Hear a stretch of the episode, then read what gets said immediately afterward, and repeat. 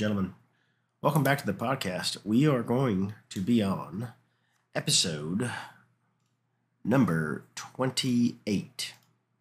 And this one, I'm talking to, I would say, the most famous and elite hacker that Ultima Online has ever seen. Some would even go to say, and every other, you know, major MMO he is definitely touched in some regard. But uh, Manfred is his name. And I got turned on uh, to him because someone messaged me and said, Hey, they emailed me and said, Hey, you know, there's this guy Manfred, and uh, he had this, you know, bug where he would like redeed your house and take it. And I was like, What?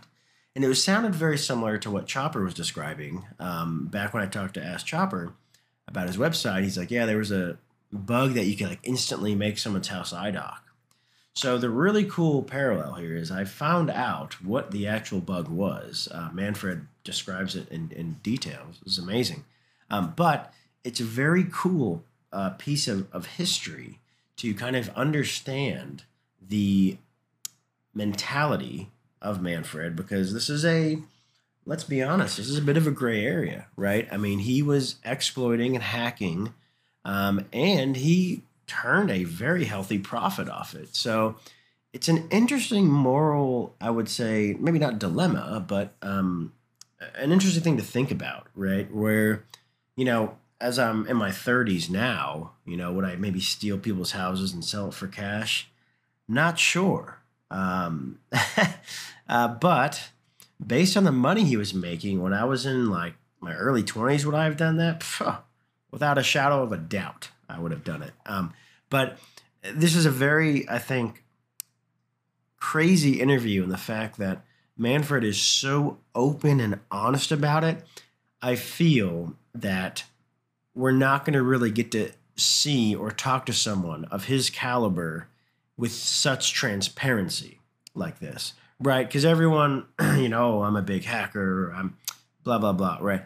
A lot of people are all talk until you actually kind of talk to them and, and what will they actually spill and, and tell you. And I will say I was completely blown away because I didn't know anything about Manfred before talking to him. I, I had complete ignorance. So while I'm talking to him, you're going to kind of see. I mean, I, I was really blown away at not only the money this guy was making, the kind, and he did cross paths with Chopper. It's crazy that really this whole exploiting, you know, uh, world, if you will, was so interconnected where people knew each other, but there were still different little silos all the while. And, and I think this is like a an absolute masterpiece of, of the podcast inadvertently. When you know you go back to when I talked to Garriott and Starr Long, you understand that they were so inundated and busy with other stuff, they had no time for you know Chopper's shenanigans or Manfred. I mean, these were just still small little fish in the sea. It was crazy to me to think about that. Except, and you'll hear, please listen to the whole episode because you'll hear um, he does get the attention of um, the devs at some point. Uh, fascinating, again, a fascinating story. Um, I am a little bit under the weather, so I apologize. My voice is a little off, but I, I really wanted to get this out because, um, in terms of one of my favorite ones I have done, Manfred is definitely up there in top five. Um, just because I had no idea the level of, gosh, like detail that like went into this kind of um, operation and you know how did he sell stuff how like it's just it, it's mind-blowing to me so I hope you guys sincerely enjoy this. Um, I still am streaming on Twitch, and I actually started streaming on YouTube a little bit. Um, I stream UO, of course. Um, so please uh, check me out on there. I'll have links. I'm going to post all of Manfred's links as well uh, below because he did talk at um, a huge, you know, the big, this DEF CON, the big hacker convention about hacking video games. So um, I'll post all that, you know, uh, in, in the description. Y'all can watch. Um, but uh, sincerely, thank you guys for hanging out. Keep sending me those emails. Please keep connecting me to, I would say, some of the most interesting people I've ever talked to. And the really cool thing is we're coming up on a year um, for the podcast, and I will share with you guys. You know, we've hit over ten thousand plays, which, you know, for a very niche uh, type of podcast, I uh, I'm really blown away by that. I never expected in my wildest dreams I would have that many plays. You know, because this is obviously very targeted to a certain game. Um, so y'all have been great, um, and we'll catch y'all next time. Hope you have a good one. All right, guys. I am sitting here with Manfred, and uh, Manfred, thank you very much, first of all, for joining me, man. Yep. Thanks for having me on. Uh, yeah, where, where, should we start? We have a, a, lot of stuff to talk about. So I think we're going to get right into uh, definitely the, the question I usually ask everyone: Where in the world does Manfred come from? The name. Uh, so Manfred uh, on Discord, I'm Manfred. Um, I started out in Ultima Online back in like 96, 97. I signed up for the beta uh, through like PC Gamer magazine, and I think you like filled out a form, a paper form, and you sent it to like the OSI offices down in Texas. Yeah, and, yeah, like, yeah. the year afterwards, like sometime sometime in '97, uh, I got invited to the beta. Um, so I originally started with the name Logic, okay. dumbass name, but whatever. Uh, let's fast forward a little bit. Um, I was huge into PvP. Um, Ultima Online opened up some PvP shards uh, I think it was called like Siege Perilous or something like that, but like right. around '98. Um, so I, I, went under with a PvP mindset. So I was like, I'll just pick the jankiest name I could think of, uh, and I went under as Fuckchop, P H U C K C H O P, right? okay. Tongue in cheek name. So so one day, you know, I was PKing, uh, getting tons of complaints. Like everybody's complaining to the GMs, like this guy's hacking, this guy's cheating, speed hacking, wall hacking, what have you, because I was like slaying people left and right. Right. Uh, with this name, which added insults to injury to these people, right? Um, so anyway, one day I was just chilling at Trinsic, like macroing something, and uh, I went to AFK for like I don't know, thirty minutes. I went down to like Krispy Kreme to grab a box of donuts. That was like my usual lunch lunch back then. Right. And I came and I came back and I was like, wait a minute, some something's off. And I opened up my paper doll and it said Manfred. And I checked my chat log, and I guess like a GM came when I was AFK, and he was talking to me like he can't go around PKing as fuck chop. so he just so the GM just changed my name uh, to like a random NPC, I guess, and Manfred came up. So uh, so, so I was so my name came from a GM back in Ultima Online. Now, how old were you back then? And I was around '98. Just graduated high school, started college uh, around 19. Okay, so you weren't. I mean, you were a mature punk kid. uh, mature in air quotes, yeah. okay. Um, and describe now your kind of. Are we on dial up? Or describe your computer. Like, give us set the stage here. All right. So I had a brand spanking new. I think it was a Gateway or a Dell. No, it was yeah. a Packard Bell. Oh, brand wow. new. Okay. Yeah, Packard Bell. That brings back memories uh, was a P75, 75 megahertz, so it's okay. smoking fast. Um, yeah, whenever it rained uh, in the game client, like it slowed my FPS down to like one or two frames per second. yeah. and yeah, I was on dial up. I think I started out with AOL and then I switched over to like local ISPs. It's kind of funny because like AOL, I was getting really crappy ping times. I was getting like 250 milliseconds, wow. which wasn't really great for uh, you know PvPing and like running around especially when in crowded areas when you were doing like large PV or PvP battles, like right. that kind that kind of ping won't you'll, you'll just die first. You'll be easy pickings. So then I hopped off AOL and then I was just shopping around like local ISPs. I, I just called them up and I was like, "Hey, what's your ping to like this IP?" Because I was like giving them the IP of the UO server. So I just went with right. the so I went with the ISP with the lowest ping, and uh, so I got my ping down on dial-up to like 120 milliseconds, which was wow. pretty good. No, that's really good. Now, are you on 28.8 or 56K? Uh, 28.8. 56K wow. was a, yeah, that was a luxury. 56K, well, man, that was, that was yeah. People edge. forget, and I don't. Gosh, I don't remember because I only had uh, my jump was 28.8, and then I jumped to like DSL. Like I never had 56K because I remember that modem was really yeah. expensive. The US Robotics one, wasn't it? I don't remember the price, but Yeah, I mean that that was my same thing. I jumped from 28 to DSL, and that was a game changer. Because I mean, on dial-up, you had to call the internet, which as Right. stupid as it sounds right now, it's like it's always on right now, right? But back then, you had to call it up, and you had to listen to those stupid chirping sounds and buzzing sounds and all that. Right. And then you got connected. And then if like somebody tried to call you, you get disconnected because it would do that beep beep sound on the line, and the the modem would like lose connection. So. Uh, And- it, it was uh, yeah, it was the Stone Ages. And kind of walk me through because you pretty much it sounds like when you started playing you came in hot and heavy like you know pvping where did that come from? Like why did you want to do that? Um, let's see. So, so when I when I signed up for the beta and I got the beta disc in the mail, came I think early summer '97 is when I first got onto UO, yeah and I signed up. and I signed up for it, this whole new online gaming thing was brand new to me. I was like, "How does this work? Like, if I reinstall my client, does that delete my character?" You know. right yeah so I log in. Uh, I think I started out in like uh, the main town, Britain, and uh, I ran south west, and then I got killed by like an ogre or something. Just clubbed me. I was like, okay. Uh, And then I was like, wait a minute, I lost all my shit. I gotta run back and like loot my corpse. I was like, th- this is pretty interesting because it just like stepped up the challenge, right? Right. Because it's like you die, you lose your shit. That got me really interested because it's like, you know, uh, I started out killing monsters, doing the mining thing like with everybody else, to earn some coin, uh, upgraded my gear.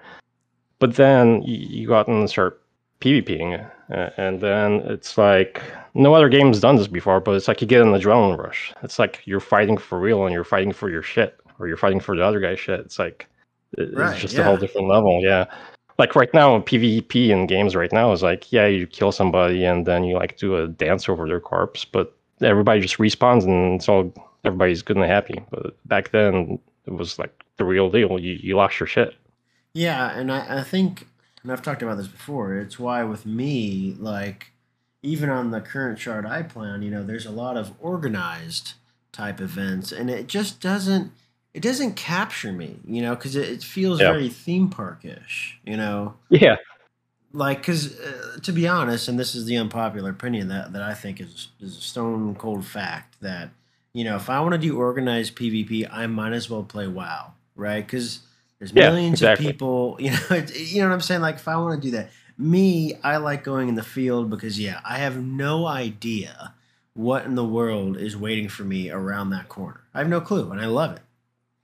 Yeah, absolutely. Like when you go explore a new dungeon, like as soon as you walk in, are, are you, is there going to be like a gang of PKs just completely owning you, or are you going to go and have a good time and like loot some shit? Like if you loot some shit, if you come back out, you know it was typical for PKs to like hang out the entrances, and you know they get the fresh pickings with like all the loot. So they, Yeah. you know, they they camp out outside of the dungeon entrances. So I mean, yeah, it was it was the Wild West, like, uh, uh, and you know, it it was an adrenaline rush when when you play that game, and no game since has I think replicated that. And what, um, like, were you like a macer, a swords? What kind of, what did you gravitate towards? Uh, let's see. Uh, I started out as a noob, and I was a noob for a long time, but I, I was a sword guy. Okay. Then, then, then- I switched over to mage when, when I got the DSL. But uh, but yeah, one of the things. So so starting out back then, like on on dial up, and I was huge into PvP. I noticed one thing. There was this one guy named Scotty on the Pacific Shard, Okay. and and rumor was that Scotty was like an employee of Microsoft, or he worked for Microsoft, and he had a house uh, near their campus, so he had a direct T1 uh, line connection. oh, damn. Yeah. So he had like 10, 15 millisecond ping time. So whenever I'd meet Scotty, I'd be dead before he'd like load in on my screen. So I was like, this is bullshit. Right. So so that's when I was like, I gotta, you know, I gotta figure out a way to like beat Scotty and, and like beat all these like low ping bastards as they call them back then. Oh yeah, because that's- you could clearly, for everyone that's you know, has, if you didn't play back then, you could easily see, you know, a difference in ping. It was like they were, it was almost like they had 150 FPS and you had 10 is the equivalent today. Yeah, yeah, exactly. Um, so as you may have heard, like I have a huge history in like hacking online video games, and that's Yeah. UO was pretty much where I started, and and it's because of that. It was it was mainly the ping differential, and I wanted to like even the playing field without spending you know two three thousand dollars a month for a T one line. So I started like modifying the client and seeing how it works. Uh, you know, uh, I was starting college back then. I didn't know shit pr- pretty much, like you know, didn't know programming or anything like that. So I just started learning how to like modify the client. Like, how's this thing work? Yeah. Um, some of my first, you know, uh, modifications were just modifying the data files, like because back then, like you could hide be- behind a tree and you couldn't target that person that's behind the tree because you couldn't see him, and back then you couldn't like target the name. So like Ah. if somebody's PKing you and they're trying to run away, they just hide behind a tree and, and that's it, and, and they log out. So this one of the first things I did was like modify the game art files to like uh, make trees. I turned trees into like stones or something. So they'd be thinking that they're hiding behind a tree, but on my client they're hiding behind a rock, wow. which you know is covering up their ankle, and that's it. So you know, uh, I'd kill them, and they'd be like, "What the fuck, you're hacking?" And I was like, "Well, you're cheating." Well, now, did you realize, you know, back then, at least at this like this point, that that was a client side thing that you were doing, not a server side? Did you understand that concept or what? Yeah, I understood that was a client side thing. Okay. Um, yeah, and I mean that just got the ball rolling onto like more what ifs, like like what would happen if I started like manipulating the packets between client and the server? Like how what if I really like dug into how this game works? So And, now, um, what what time period is this? Are we still in like 98, 99 or like what what time? Yeah, this is around mid to late '98 when I really started like digging into the client, and I then I wrote some software like to like tap into the client, so I could see like the unencrypted packets that were going between the client and the server. Wow. And you know, and it's so funny that like in hindsight now, after and I think you listened to some of the Gary and Starr Long ones where these guys were so inundated with other crap. They had no time, you know, for this kind of for let's say your nefarious activities, right? there was no time, you know. Oh yeah, absolutely. Um, uh, yeah, in more ways than one, it was uncharted waters for everybody—the players, the developers, Yeah. uh, everything. So, I mean, uh, other players took advantage of, you know, they could afford a three thousand RT one line and completely decimate their opponents, and you know, uh, necessity is like the mother of, of all invention, as they say. So, you know, I couldn't afford a T one line, so I was like, uh, let's let's find let's let's find other ways to like skin this cat. So, I started modifying the client, and um, this branches out into so many different stories we could go into. But let's talk about newbie bags. Does that does that mean anything to you? So Newbie bags. like when they when you first spawn in, they give you the bag with items. Yeah, and and then you die, and the bag stays with your ghost, I guess. Right. Yes. Right, that right, I right. remember. Yeah, yeah. So back then, uh, when I was messing with the client and the packets, um, you know how you open up your paper doll and you see like your spell book right next to your character, and on the other side is like your bag. You like Right. double click your bag and it opens your inventory. So so you can actually unequip that bag that's on your paper doll. As crazy Oh. as that sounds. Uh, Wow. and, back and back then I was like, oh shit, I broke my character because I you know I equipped my one and only top level bag. Like I like dropped it on the ground. I was like, man, this is bad. So, so I'm running around trying a bunch of things, logging in and out. Like my bag is still gone. I can't open my inventory. And then the then I try some random stuff, and the craziest thing happens. Like I tame some animal out in the forest, and my bag reappears next to me. Like somehow through the process of taming an animal, it causes your bag to reappear. Wow. So I, so I started playing with it, uh, and the original bag that I dropped on the ground, I picked it up, stuck all my reagents in it, and like stuck all my loot in it. And then I don't know, I got into some PvP battle or whatever, and I died. And it turns out that bag uh, behaved like a newbie bag. Like I was able to die and keep all of my items inside of that bag. Like Did you have to retame a creature though to get it back? Yes. So so Ah, here's the.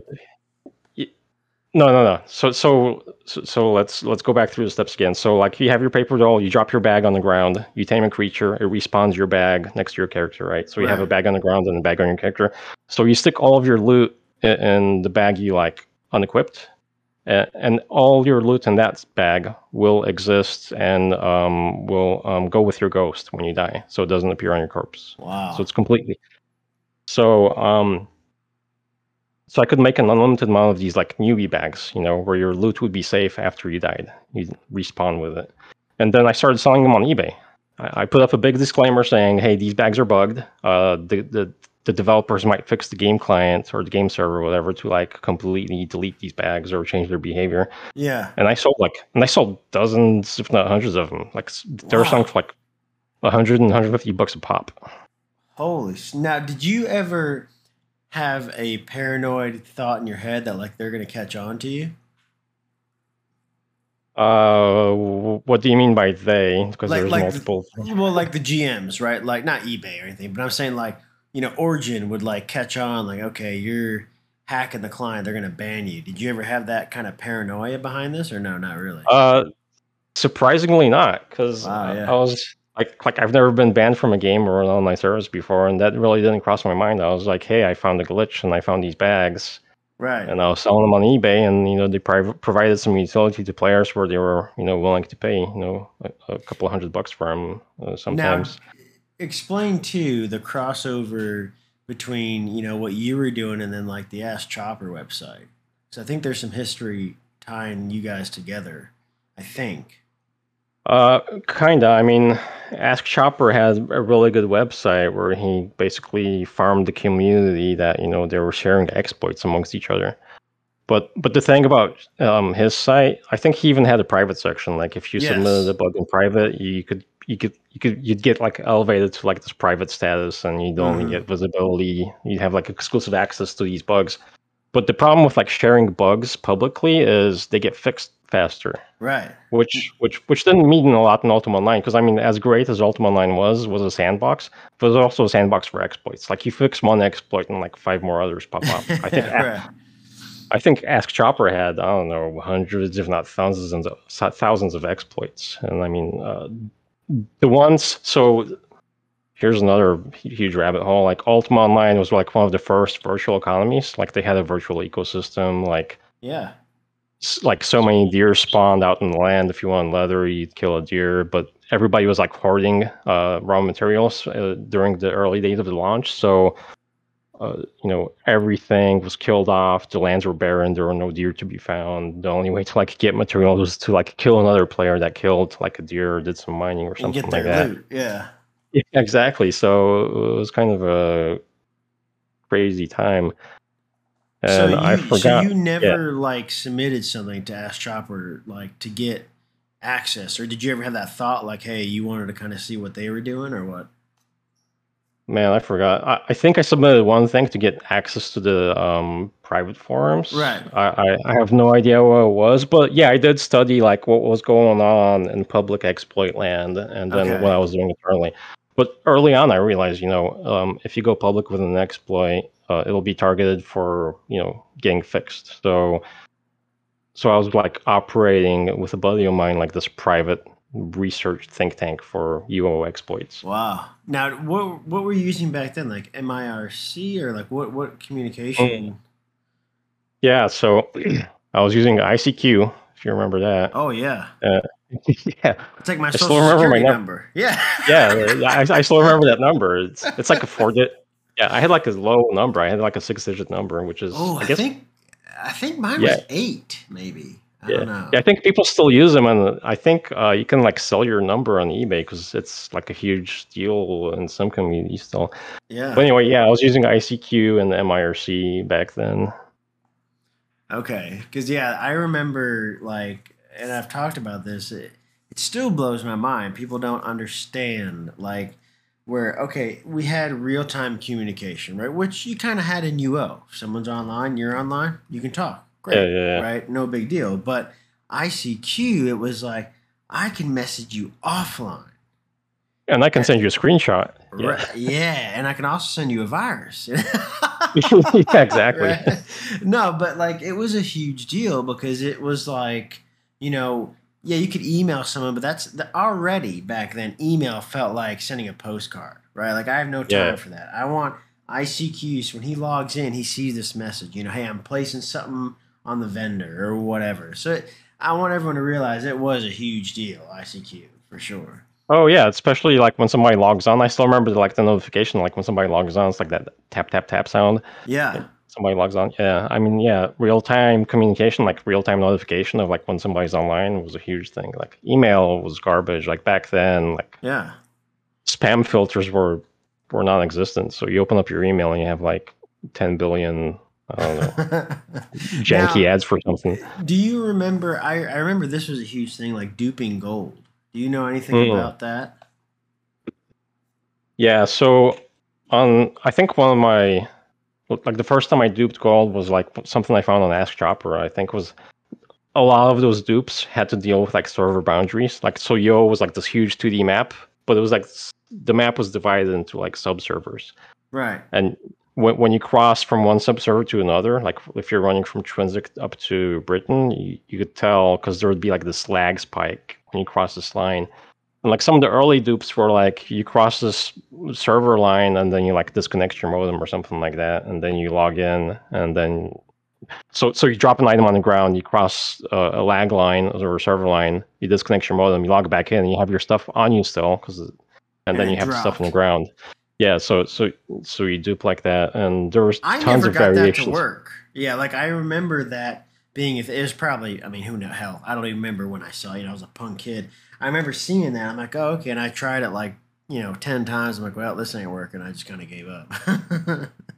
yeah, there there were like a ton of variations of them. Like the one I got to work reliably, uh, and then one I used to like dupe a bunch of castle deeds, which is another funny story because if you dupe an item, like it retains the same ID. Like if you look in a database, it has the same ID. So those right. get would get those would get consolidated and the dupes would get deleted. So you had to kind of respawn the item to give the deed a different ID. Um, so try to make this kind of understandable and short is so this dupe was similar to the server line dupe, and that is you'd open up a portal. What the hell were they called? Moon portal? Like the moon I, uh, gates, you yeah, the vast Paul. I, yeah, I remember yeah, yeah. like the spell name, but I, I, can't remember what the hell yeah. the yeah Moongate. Yeah. So you'd open the Moongates to a different server, and then you'd like drop your item, go into the Moongate, and as it's loading, you disconnect your thing, and you log back in at your starting point, and then the thing that you dropped on the ground, you'd pick it up, and then you have two of those. Wow. So anyway, I was doing this with a castle deed. And so what I did was I, I placed the castle on, on some land, and then I deeded the castle back up um, in, into my inventory. So that would change the deeds ID. Oh, okay. So that way I was able to like dupe castle deeds, do the Moongate portal trick, dupe, come back, and I'd have two castle deeds with separate IDs. So I did this a few hundred times, and you know, a castle deed was worth, I don't know, like a million coin back oh, then. Oh yeah, I think it was a million. Yeah, that was intense. Yeah, it's just so I had like billions worth of UO gold, and I was eBaying that left and right. Like at sometimes I had like, I don't know, 30, 40, 50 auctions going up at, at the same time on eBay because wow. I think a million gold gold was selling for like a hundred bucks or something like that. So it was pretty good money, especially back when I was in college. So explain, and this is kind of a um, well, at least to me, I, I really like. You rarely get to ask people this.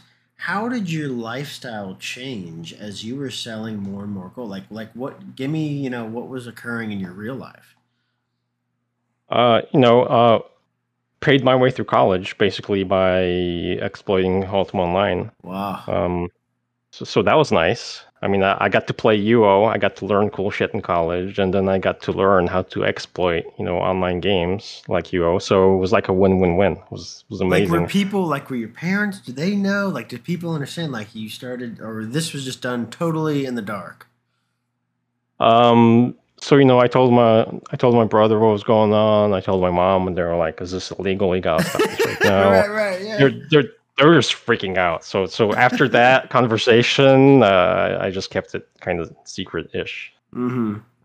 Well, see, like I would think, like, holy crap, some they're gonna sue me, right? Nowadays, I would think that. Now, back then, hell, I wouldn't even conceptualize that. Did you ever think that they would come after you, or no?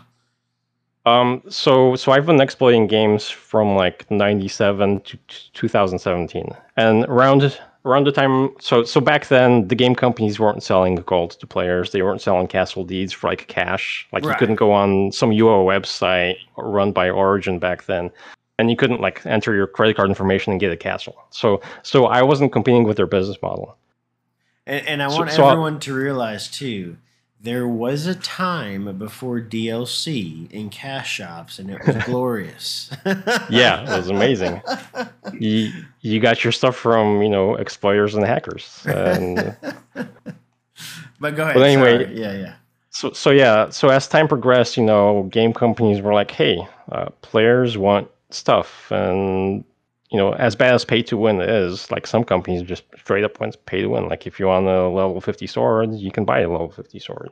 Right. Uh, Eh, Um, so, so when I was hacking those types of games where they had pay to win, I was like, you know, I'm competing with their business model, and you know, I'm not feeling so good about this. And that's when I jumped out. Like in 2017, I, I called it quits. I was like, this is getting too hot. Uh, I'm starting to compete with the business model of these games, and Right. uh, you know, I I could get in trouble. So uh, I just tapped out. So, um, bring me back to so you're you're playing you playing on Pacific, right? That's what you said. Your shard, Yeah. and that's where you stayed. Uh, yeah. Uh, I stayed on Pacific pretty much all the time. Uh, I briefly went on the PvP shards, the Siege Perilous or whatever the hell it was called. Yeah. But uh, yeah, my home was Pacific. Okay, and you know, walk me through like the different stages as your. I mean, we talked about the the real life stuff, which by the way I find so fascinating because Yeah. y- no one really talks about that. Like, you know, hey, you paid your way through college. That's a big freaking deal. You like, I mean, that's a really cool fact. Now, describe to me your in-game status. How did that change? Like, were you, you know, it's like kind of like the guy that robs the bank and buys a Ferrari the next day in the IRS. You know, right? Finds out. Yeah. How are you acting in game? So yeah, in game, uh, I ran with a small crew, and all we did was, um, yeah, this this gets a little bit interesting because all we did was PvP, and use exploits or, or glitches in UO to like loot houses or take over houses. Okay. Like for for example, like one of the dumbest exploits, and you know this didn't really require any technical knowledge or anything, is when the houses were a thing. You could like so you the way a house would work is you'd buy a deed from the deed vendor, like in a major town. You'd find an open plot of land, and you'd double click the deed, and then you'd click on the ground, and then poof, your house would appear. Placed. Yeah. Yeah, and then you got a key in your backpack, I think, right. to that house. Like if you lose that key, you're screwed. Like whoever whoever whoever whoever holds that key, that that's their house. Now, So you- you don't remind me because this was a little bit before my time because I didn't play that far back. What Yeah. if if I rec- if I looted the key, stole it, whatever? How would I know what house? You just have to go around to find that house, right? You wouldn't know based on the key. Uh, yeah, you, you could go around like try every single house. Okay, Uh, right, because it didn't tell you yeah. coordinates. Yeah, right. Okay. Yeah, yeah, yeah. But but one of the things was you just camp out in front of the house and like somebody uh, teleports in or runs up and opens their, their door. You just run in behind them and kill them and take their key and now it's your house. I can't imagine Um, that, man. Yeah, that's crazy. But but you know, so, so some people got really quick. They they teleport in, they'd run inside their house, they'd lock the door, so you, they'd be safe. right. But but there was this really dumb exploit. Like so, you know, when you get killed, you become a ghost. And I think um, if you're in attack mode, other players can see you as a ghost. And if you're not in attack mode, then you're running around invisibly. I think. Yes, I that's know. right. Um, Yes. So anyway, uh, so as a ghost, you just run up to a house and stand in the doorway, and you be invisible. So when somebody opens the door, they can't close that door because your ghost is blocking the door from closing. As as dumb as that sounds. Oh wow. Okay. Yeah. So so you know if that happens to you, if you run into the house and you can't close the door, you you know you, you'll get that sinking feeling because you'll know you're getting set up for a raid because it's like yeah. There, there's a fucking ghost blocking my door, and I'm about to get raided, which is what usually would happen. So, uh, yeah. So um, I'd sign up for a, for a second account. I think that's when I upgraded from like my P75 to a P133, a 133 megahertz machine. So I had my old 75 machine running with a different account. So I'd just you know run ghosts around and like block doors, and then we'd, I'd be like on IRC going, "Hey, I blocked the door over here. Let's go raid this house." So Oh my! And you couldn't ban back then, or no? uh, no, you couldn't ban back then. That, that Oh was my later on. Yeah. wow. So you'd be screwed. Yeah. I mean, because like I'm just telling you, like you know, like even the sh- the shard, you know, I play on right now with my guild, like there's a strict rule in all of our guild houses. Like you walk in, those doors close. I mean, immediately because we've Yeah. had people stealth in and then they'll just wait and then kill everyone. You know, I mean, it's insane. You know how, the level that people will go to troll. So I, I cannot even fathom not being able to ban. Yeah, yeah. Yeah, I think they introduced bans pretty quickly, like within a month. Because for, for like a month, it was open game. People were getting screwed. People were complaining on the forums. It was, you know, they were crying murder. Because I mean, it's a huge deal. Because like the only place you could store your stuff was in the bank, and I think you could only hold, hold like 125 125 items. Yeah. So everybody was just, you know, stacking bags in their house. And if you take over a house, man, you struck gold. It's like you grab all the reagents and you grab all the, you know, ingots for crafting and you just make your way out. And, you know, we had a house that was like loaded down with like hundreds of thousands of reagents, ingots. Well, that was I was going to ask. Did you have a castle like that you stored everything in, or what? Yeah, we had uh we and, in the swamps above above Trinsic, we had um I think we had a tower and like three keeps around it. So we had like a private courtyard. Okay. Now, did people Yeah, so- start noticing? Like, I assume, like, usually in UO, at least on the map, like, and I want to set the stage too for everyone to realize, like, and I'm talking classic map back in the day. If you had a million people playing, I mean, every shard obviously was less people, but it felt pretty much alive. Like, you would know who is who. I mean, right? Oh yeah, yeah, yeah. Um, but yeah, like we'd loot a bunch of houses for fun. Um, and then you know we'd hoard all the valuable stuff in, inside of our keeps and houses, and we'd get GMs visiting visiting us frequently because you know if we use some kind of a trick like the ghost trick in the door to like loot a player, take his house, take all his stuff, they're gonna call a GM. So we had Right. GMs called on us all the time. Uh, and one time we were like going through all of our loot at our house, and a GM pops in, and they're like, "Holy shit, this is a lot of stuff. You guys are duping." The GM goes crazy and just starts deleting everything or packing it in his bag or whatever. And we're like, "No, no, no, we're not duping. You know, check the logs or whatever you have. You know, can promise you this isn't duped. You We're just looting houses." So we get the GM to chill out, and you know, uh, we talk to him, and then he like gives us our stuff back, and, and then that was that kind of like Wow. separated or part, part of the ways. But anyway, yeah. Um, so as time went on, um, like bugs to like loot houses or exploit mechanisms to like take over a house, you know, Yeah. they show up on like Ask Chopper and stuff like that. The GMs, or I mean, the developers would like fix these methods. So as time went on, like houses became more and more secure.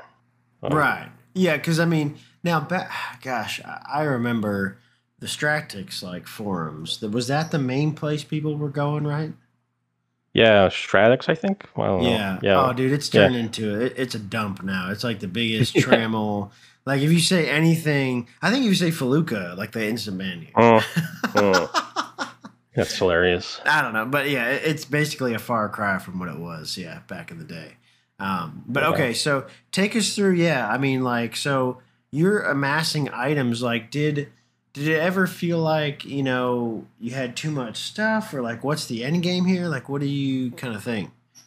Oh no, I mean, for, for whatever reason, like hoarding was like my thing. It's like you go out PK and you hoard. I don't know why. That was the game loop. It's like you kill somebody, you take their shit, and you take it back into your house. It's like some weird, some Right.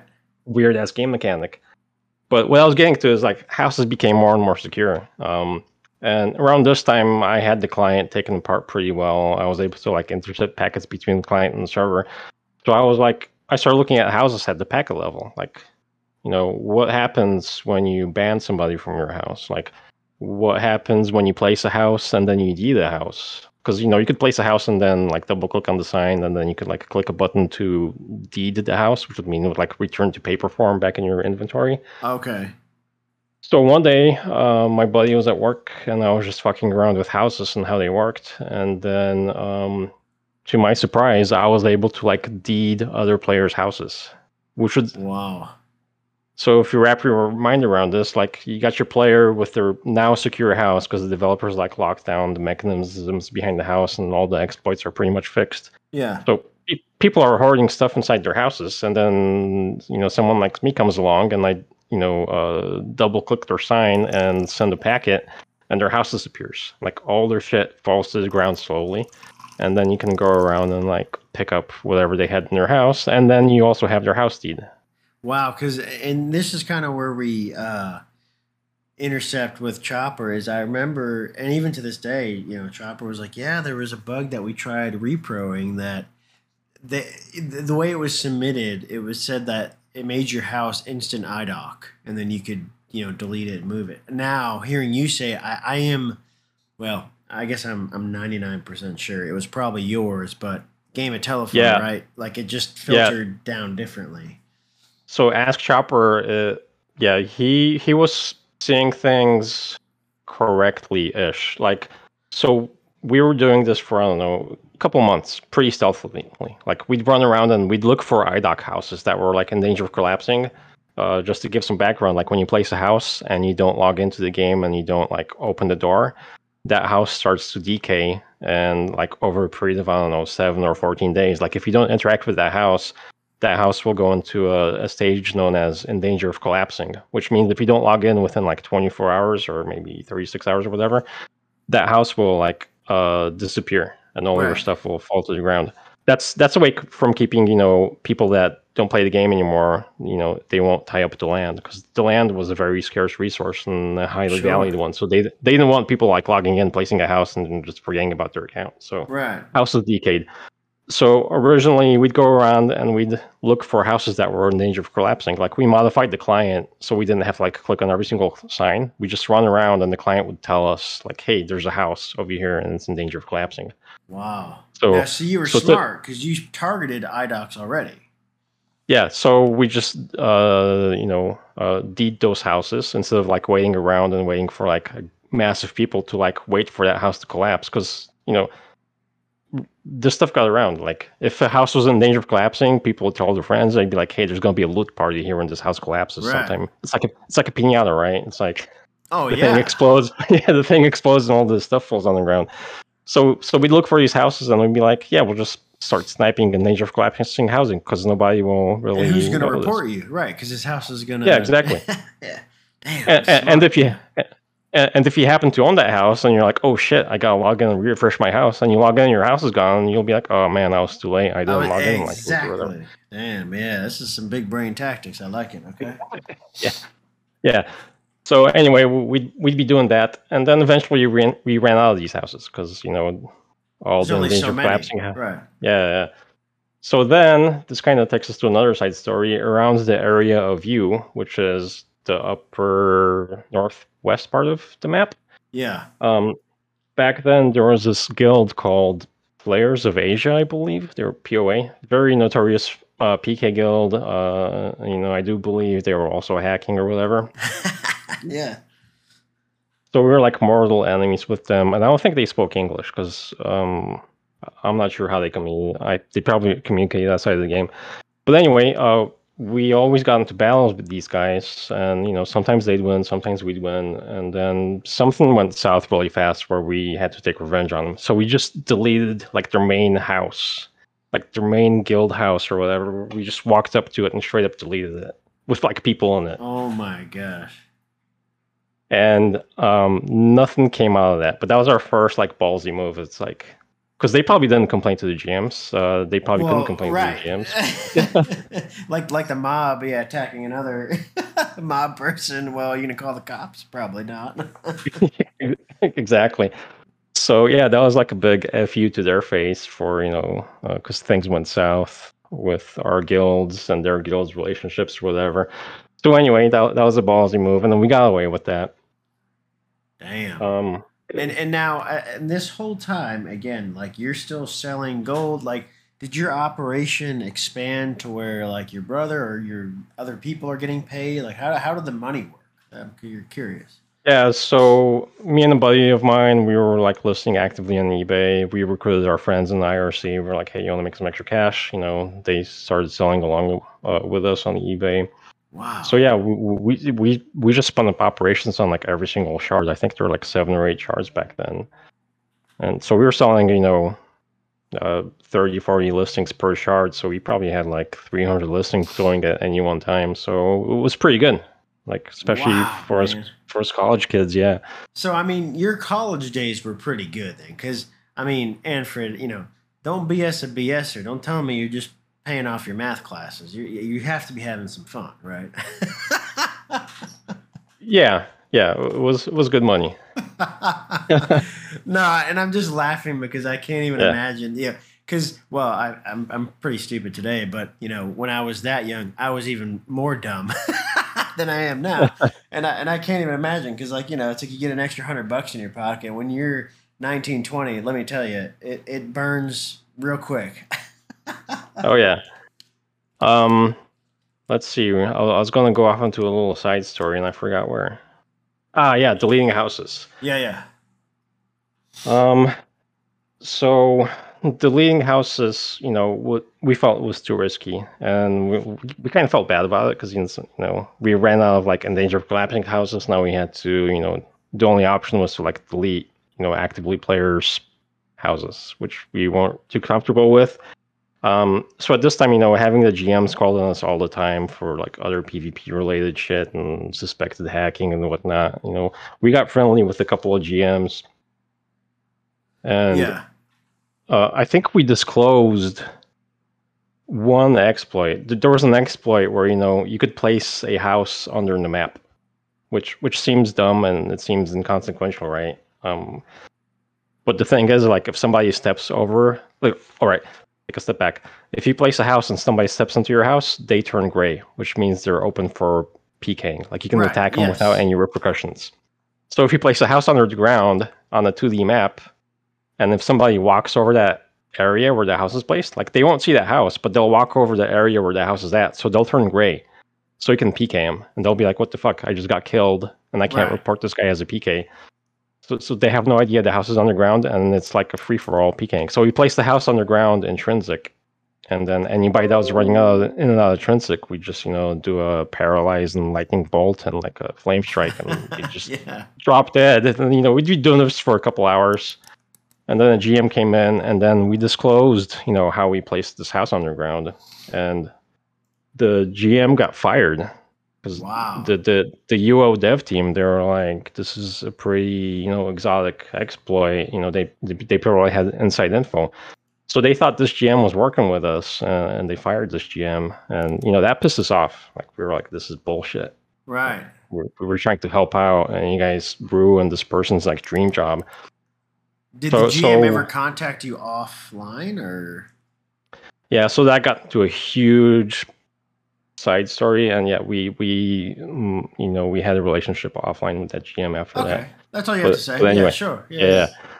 but anyway so we had this house deletion exploit you know sitting in our inventory and we were like all right we got burned by the uo devs so uh, i think this was like around december of 99 Okay. we went we went around on every single shard and we got things set up because there was some setup you had to do to like deed other players' houses. Um, it's a bit, little bit complicated, but anyway, we spent like a week or two like going on every single shard and every single subserver and getting things ready so we could go on.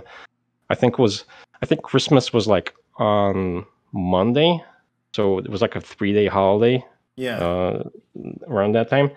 So I think like Saturday night when like the D- GMs were offline or the devs were like off having Christmas with their families, enjoying a long weekend, yeah. we went on and we started deleting houses on every single server.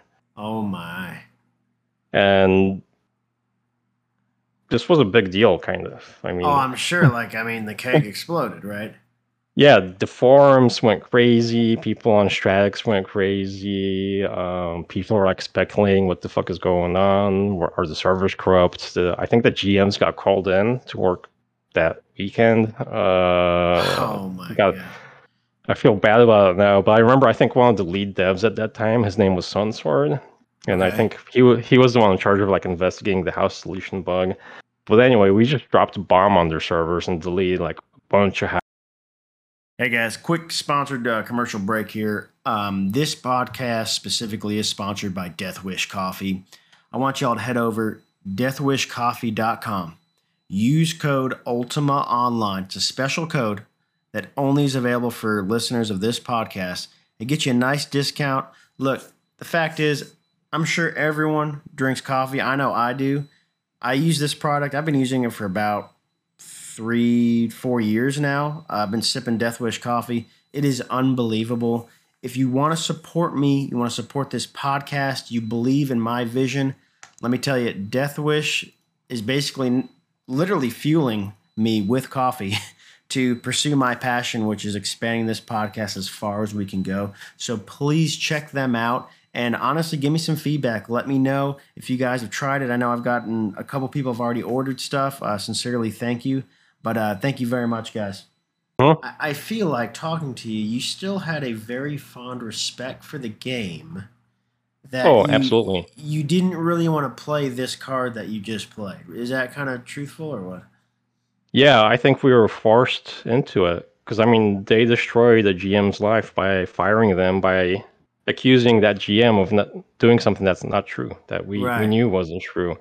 Um, I mean, in doing so, they in their eyes they ruined our reputation. They're like, you know, you, you guys didn't create these exploits. You, you guys are just working with this GM to like get some inside information out. Right. And here here we are just trying to help them. We're, you know, trying to throw them the olive branch, be like, hey, here's the next point. You know, let, us Man, work on I don't even remember hearing about this house deletion. So they call the GMs in. What what's the kind of end result here?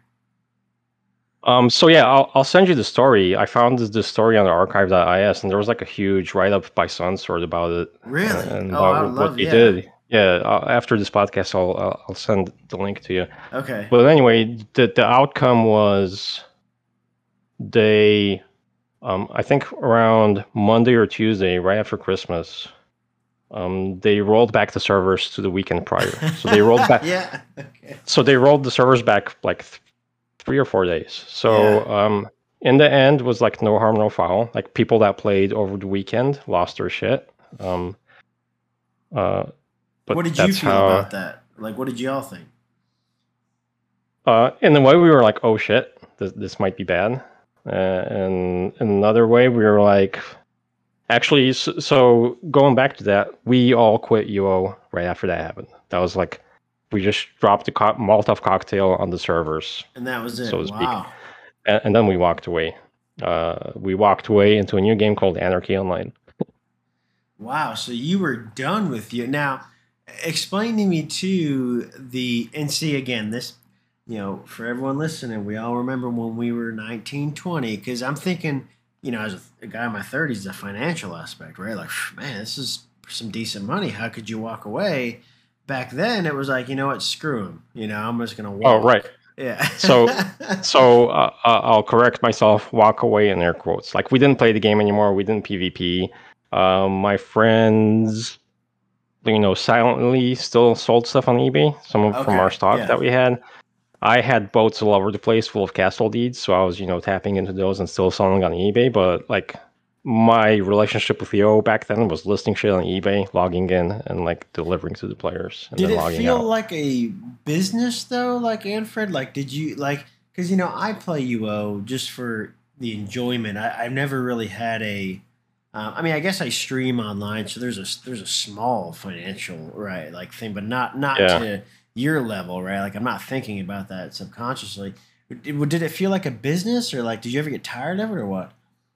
Yeah, back after the house fiasco where we deleted all the houses, um, yeah, it turned into a business. Like we just list stuff on eBay, log in, and transfer, you know, goods to the players, and it kind of that kind of mentality, you know, of, of games are a business, kind of carried over to like every single game we played since. Because, um, wow. like I was saying, like we quit and we played Anarchy Online, and the same kind of story unfolded. You know, Anarchy Online had PvP. You know, we modified the clients, saw how it worked. We got bored of the game, and we found some exploits. You know, dupe exploits. We were able to like create items out of thin air, and you know, we just started selling stuff on eBay again, and it just I turned mean, into a business. A, it's a very interesting, like I think, moral, you know, kind of conversation, right? That it's like, you know, in my opinion, it's like, well and now again i'm talking right now in my 30s well if qa yeah.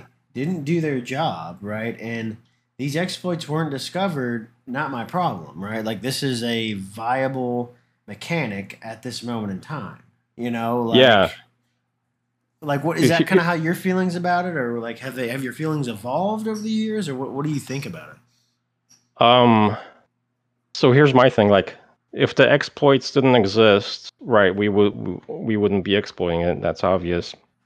But also, you know, since we were, we were selling this stuff on eBay, like if players didn't want items, you know, we wouldn't have a business either, and we wouldn't be exploiting these exploits as much because right, mm, there would be no demand for this stuff.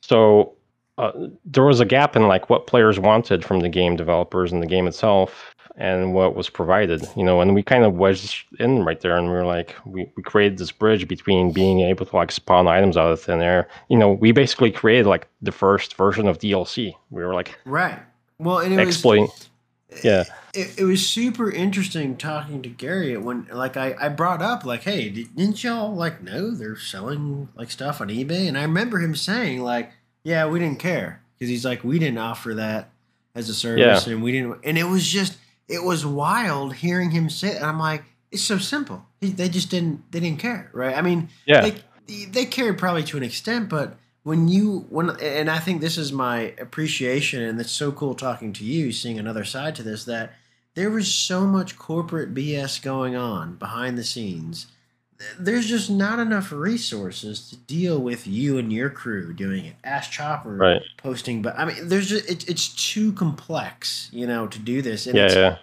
And it's almost like in my head, I think about it. I'm not gonna say that the game was doomed from the start, but perhaps this is why it was so ambitious. Has is this why no one has ever tried this again? You know what I'm saying? Like it's crazy. Yeah, I mean, so I have huge respect for like Ultima Online, the development team, Richard Garriott, and all that. Um, you yeah. know, I played his games when I was like growing up in the '80s, like on my like Amiga 500. I was playing like Ultima Underworld wow. or Ultima 4 or whatever. Um, but but anyway, like Ultima Online was way ahead of its time. Like, right. I think I think games coming out in the next few years are going to mimic what Ultima Online tried to do, and I think with all this crazy blockchain stuff going on, and then like players owning their assets and players being able to sell their assets within the game client. Right. Like, like imagine if Ultima Online came out right now and it was like blockchain enabled, where you could like sell your epic crafted swords to another player for you know a few bucks. Like, the yeah. game would be huge. It would add a whole new angle to the game.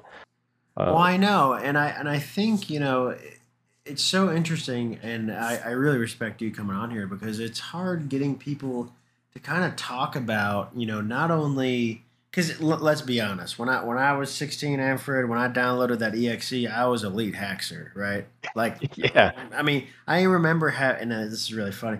I was uh, either during uh, middle school, high school, like AOL Instant Messenger was huge. I remember getting, yeah. what were they called? I don't remember the name they there was programs you could download. I, and gosh, I remember like it was yesterday. It was like on a shitty GeoCity site, and they were programs that would like kick people off AOL. And Yeah, it was what was called AOHell. Yeah, yes, yes, that was it. And then I had like a bomber where it would flood like the text, it would kick that. And I just remember clicking a button and kicking something offline. I'm just like, yeah, yeah. what an idiot. You yeah. yeah, that takes PvP to a whole new level. Yeah, well, yeah I, I remember AOL because one of the cool things about AOL, um, and for people that don't know what, it, what that was, like, so like AOL was a dial up program that you like dialed up to the internet so you could get online, but also was like this all in one chat client maybe it was based on like IRC protocol or whatever. Yeah. But anyway, you could have like friends list, whatever.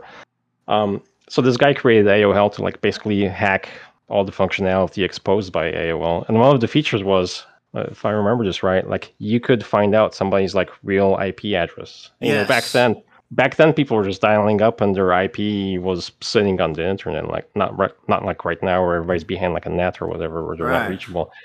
So back then you were seeing on the internet, and if you got somebody's IP in AOL, you could like send a ping of death. And there was like there was a huge bug in like the Windows TCP/IP stack where if you sent like a ping packet that had shit ton of bytes, like I don't know, uh, hundred thousand bytes or whatever, yeah, it would it would blue screen your computer and cra- crash. So you know. oh, I remember, um, like it was yesterday when on ICQ someone sent me a virus and I stupidly clicked it and yeah, they they I think it installed a keylogger is what it did because they ended up hacking my UO account, right? and Ooh, yeah. it ended up blue screening my computer. I, had, I reinstalled Windows and all that crap, and then I remember, dude, like it was yesterday. I, I called the local police department. I opened a police report and I said my online account was hacked. And it was such a weird like concept. Like they wrote it. I mean, I would love to. I don't even know if they have it, but I mean, it was a police report that they took, and like the cops, like the, uh, I think a detective came, and he actually I sat in his car and I kind of like just talked to him about it because he was kind of interested about it too because it was a very Yeah. w- even today it's a weird concept like you know it's like oh it's just someone stole my identity okay whatever it, it happens all the time but back then it was a big deal and i remember like there was no recourse like i you know i could open Yeah. a ticket with you know origin they you know give me a middle finger whatever it's sorry it's your fault you know i remember i had to start over at some point like i just that was it you know Yeah, I mean, for the most part, there's there still is no recourse unless you're doing like Yeah. ransomware for, for like a national industry that you know that happened like a few months ago or a few weeks ago, where people like ransomware the oil pipeline or whatever. Like unless you're doing stuff at that scale, you're just gonna you know you're you're gonna basically file a ticket with the feds or the local police, and it's it's just gonna get buried. It's gonna fall through the cracks. Nobody's gonna look into like your Right. Netflix account getting hacked or whatever. Yeah, and it and it just I think maybe perhaps you find that interesting too, but it's like over time that just that's never changed, which is wild to me. Yeah. Um, where Because was I I, gonna back, go with this? back yeah. then, you know, late '90s, yeah, who the hell cares? Sorry, kid, you lost your account. But that happened all the time on ICQ. That like you could, and I remember after that, I was very cautious who messaged me, what I clicked on, right? Like it really opened my eyes. That was a good learning experience, at least for me. Yeah. So, so the business side of things and the legality and the ethics of it, you know, I always felt like I was on the on the right side of the law, and ethically, I felt so too. That I was on the right side because I was just providing a service to the players that the game companies weren't providing. Oh, okay. Um, to to give you an example, there was this uh, huge case in Las Vegas where like somebody was playing um, video poker, and they were I don't know they got angry or something. They started mashing buttons on the poker machine, yeah. and like a debug menu came up, and they were able to like change the payout table. So oh, damn. so they did this and they made a shit ton of money and this went to court you know um, the company that ran these poker machines they said you know you broke the law you were stealing it's grand larceny or whatever Right. And and the judge sided with the person they're like this person was using functionality exposed by the machine Right. and and that was it the, the the judge let him go Well, I know. So it's a- like if, if the bug exists, it's just a matter of time before someone finds it. And if you didn't do your due diligence as a company and you've exposed this risk, then the burden's on you, the, the company. right right so i mean stealing money from a video poker machine is 100% unethical so it turned out to be illegal you know the Right. ethics and legality of things don't necessarily overlap all the time Yeah, I think I, I'm in a weird space with that too, where it's like, you know, while I think, you know, taking people's houses, for me personally, I don't know if I could do it. But I say that, though, Manfred, I didn't have that ability. Right. I'm saying this in hindsight. Now, Yeah. if, if I'm 17 and man, you get you, your house is loaded with juice and I could take it, Mhm. man, I'll be, I probably would have taken it. or yeah yeah yeah if you had that ability and like they peek if somebody PK'd you and they were a dick about it you- you'd follow them back to that house and be like haha i'm gonna i'm gonna take everything you have so yeah, I have to really put this in perspective. That yeah, for sure, I would have opened that door and taken everything I could. There's, there's no doubt because, and and it's interesting, you know, as I've gotten older and supposedly wiser, um, as I play UO now, like I am still, and I call loot juice, but I'm addicted to the juice in the game. Like, Yeah, I, yeah. I love it. Like man, I, you know it's so weird because in your brain there's only a finite amount of items or things that are possible but the randomized things on, on someone's corpse is just it gets me every time. I love it. Even if i'm looting an empty Yeah. freaking bottle i love it. Yeah. I mean uh other players are basically like npcs with like Yeah. epic loot. Um but so so i haven't played uo i don't know in like 15 16 years. I logged in briefly in like 2003 or 4 it was the last time i logged in. Uh, but i noticed you still play it right Well, and man, I, so I do, and there is. I need to get this guy on the podcast. I, I I've kind of lost contact with him, but he developed the classic UO client, right? And this client is like, dude, I get 250 FPS in UO now. It's like silky smooth. There's grid looting, Manfred, I'm telling you, it's Nice. like, dude, it, it, it jumps it to this, you know, like year where you're like, wow, okay, this is great. Because without this client, there's no way, man. I'm playing with 15 FPS, chugging along. You know? Yeah. Yep.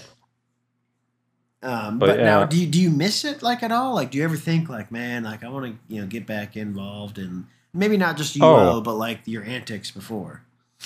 Yeah, hundred percent. Like, um, I know a game like UO is going to come out again because I mean, UO, like I said, was way ahead of its time. It's like this huge sandbox where you know players basically created their own reality game Yeah. society ecosystem or whatever. Um, and that really hasn't been done since the scale. Like EverQuest came out, and everybody's all all the games, all the MMORPGs are basically a clone of EverQuest these days. Yes. It's like it's the same game loop, nothing too creative going on. So, so I think um, games like UO sandbox like games will start coming out again. Well, and Um, I think, and I and I think this is an interesting topic that. Well, and I have kids because I really connect with this. Is um, there's a game called Roblox, and I'm sure you've heard of it, Mhm. right? That is a Yep. very similar kind of parallel to, and this is how I'm going to tie it into UO. Like, like my daughter, for instance, she plays.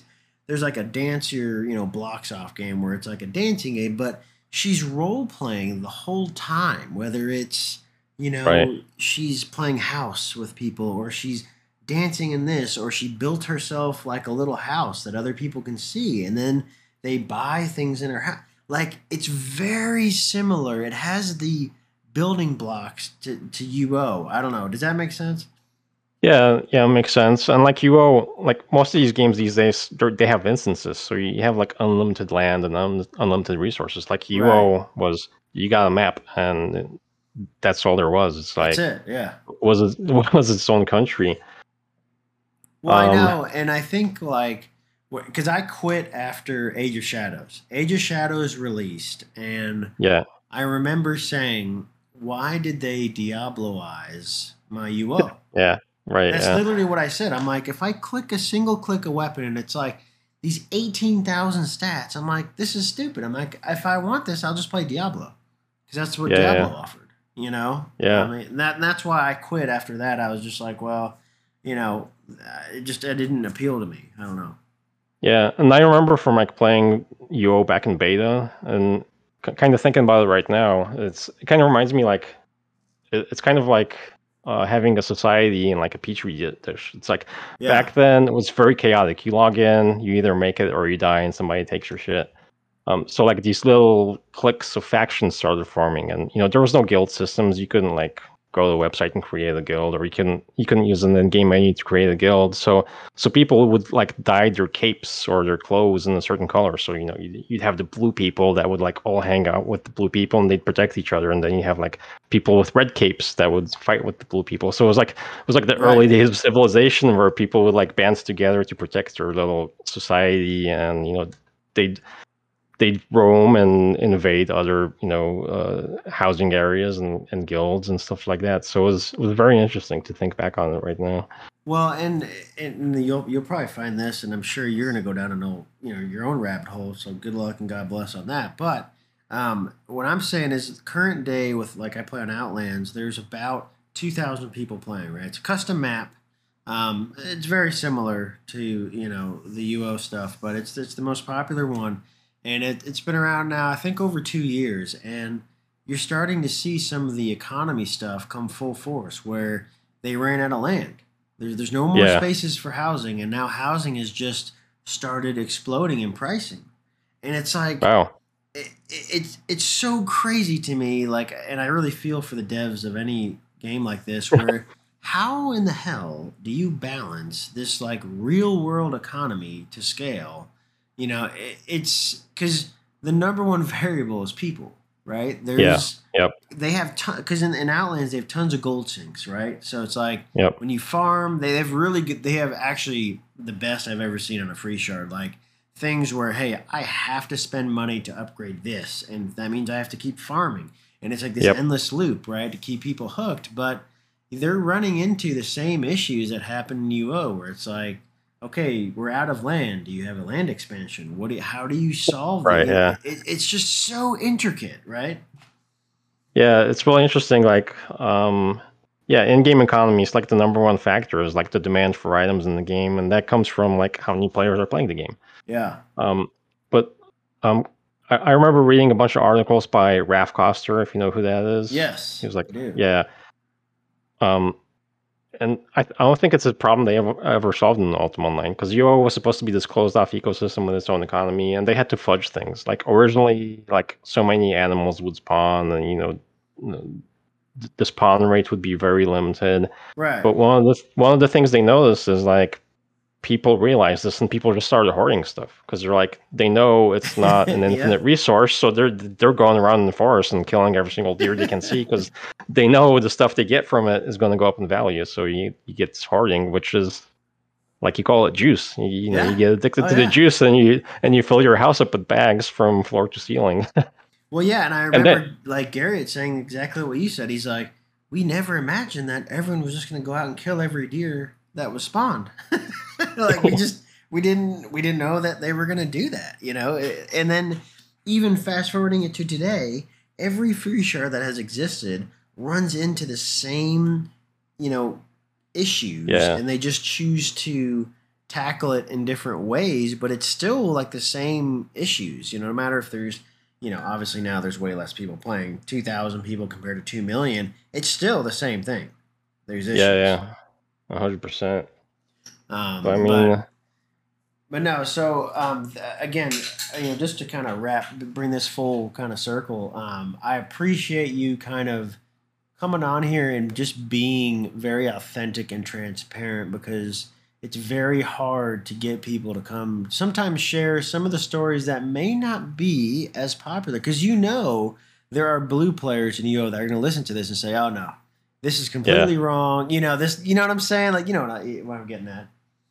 Yeah, yeah. I mean, I, I've spoken publicly about this, you know, under uh, not my real name, but I've had people come up to me and be like, "Hey, you're a freaking dick. Why, why were you doing this? what about the other players? You know, they're taking it from the perspective of like games today, and not like how it was back then. Right. Um, right. You can't take a lens from 2021 and apply your thinking to, you know, the crazy land of UO in 1997.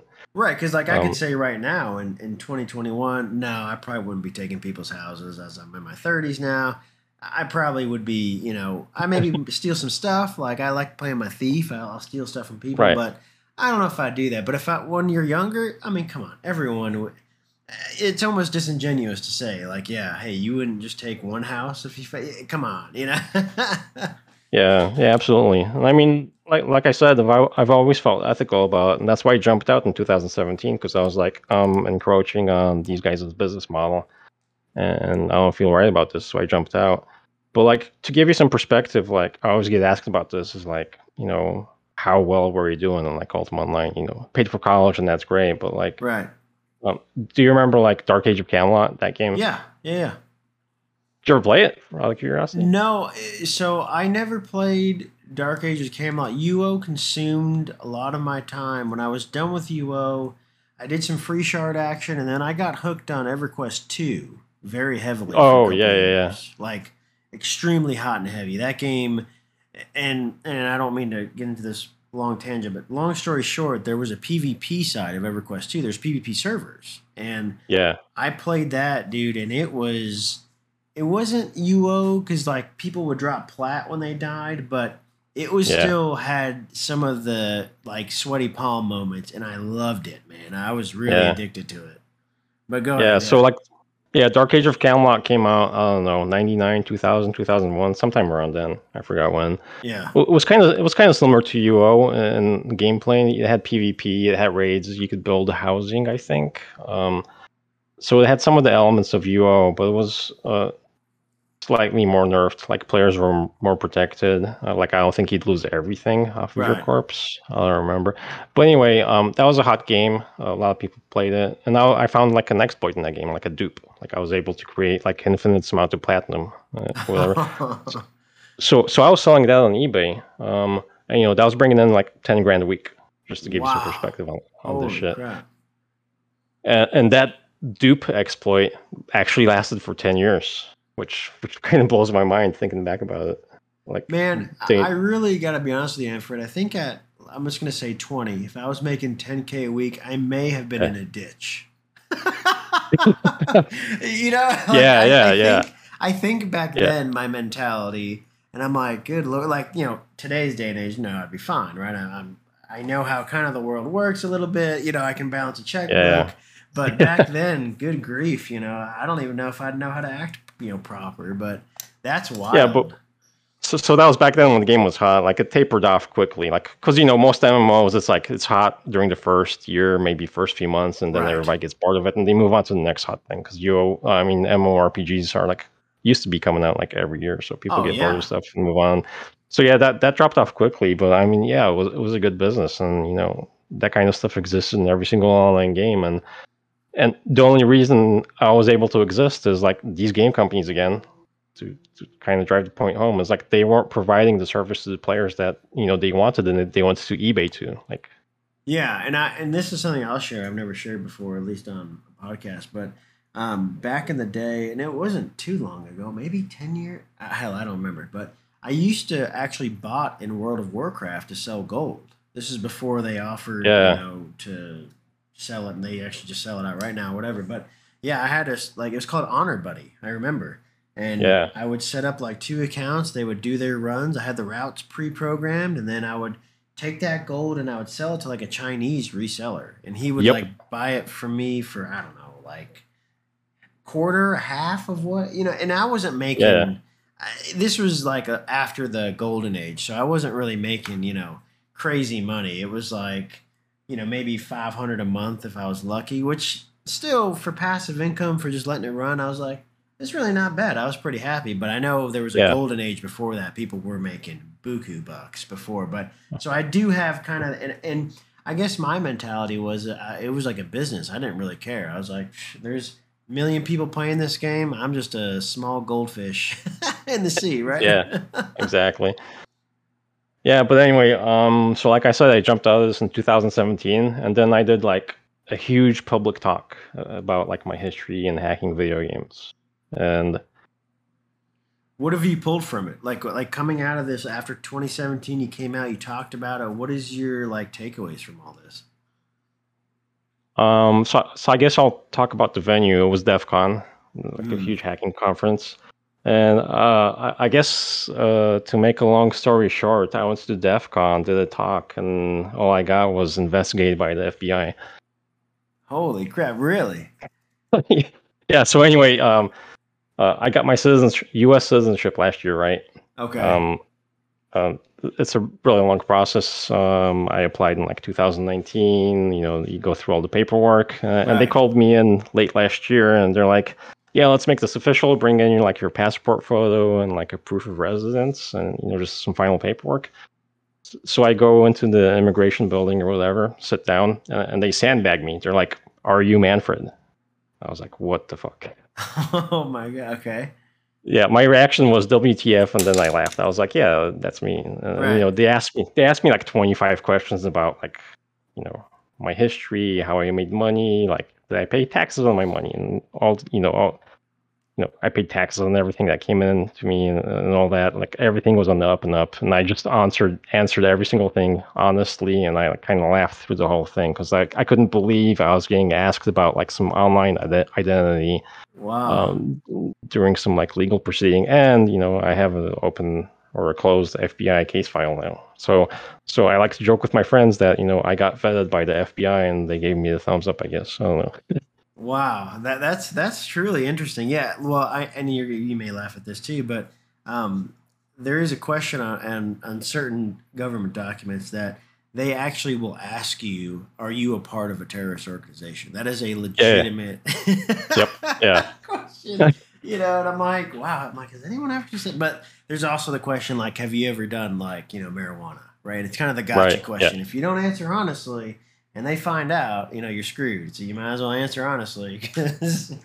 Yeah, so Um, so so I was honest throughout the whole process, and I was honest when they brought up the FBI case file. You know, right. um, you know, I- I think most people that speak at DEF CON or high-profile hacking conferences get investigated by the FBI, and I just I just thought it was you know another interesting and funny thing, you know, in the life of like hacking online games.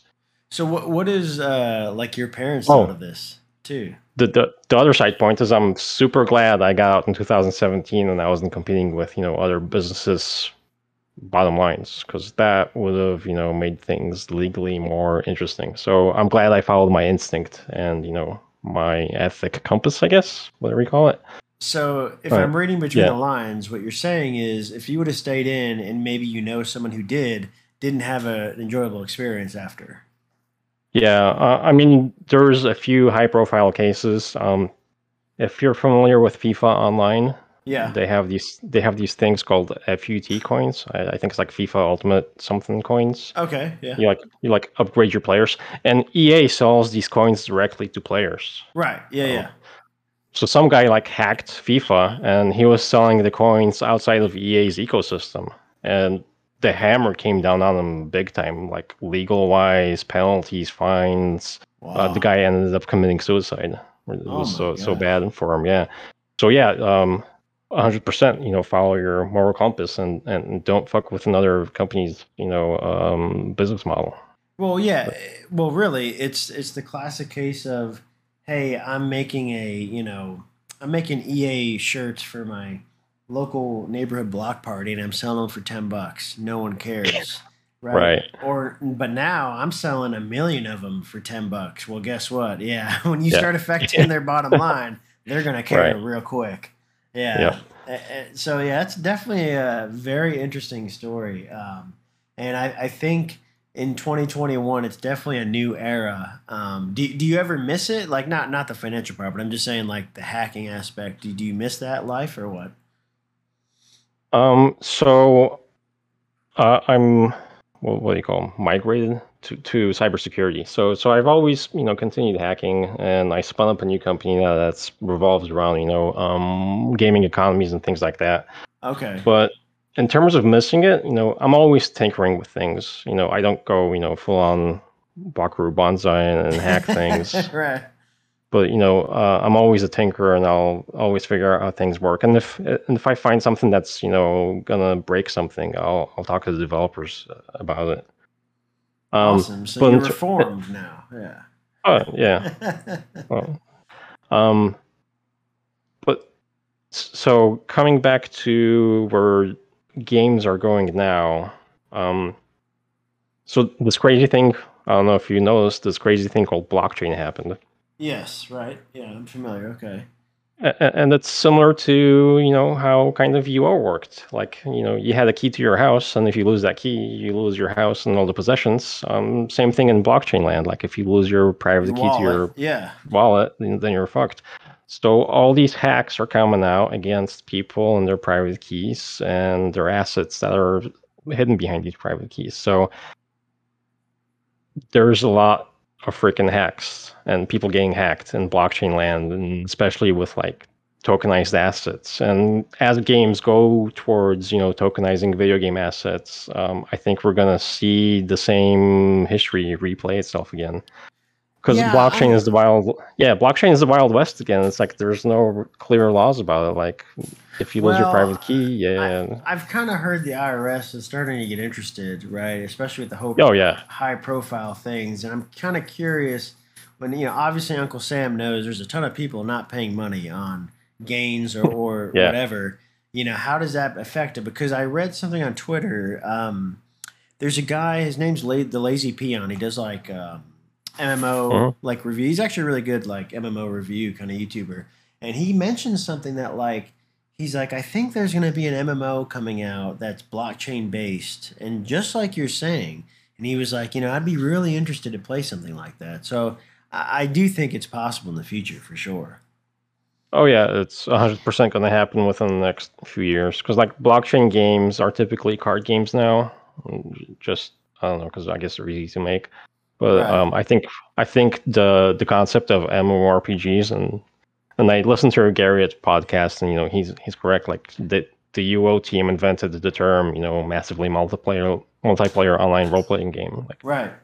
That's going to get a lot of hate, but it's true, right? like yeah. there there were some multiplayer games before that, but UO was like what sparked this off. That was like kind of like the big bang of that stuff, this whole trend.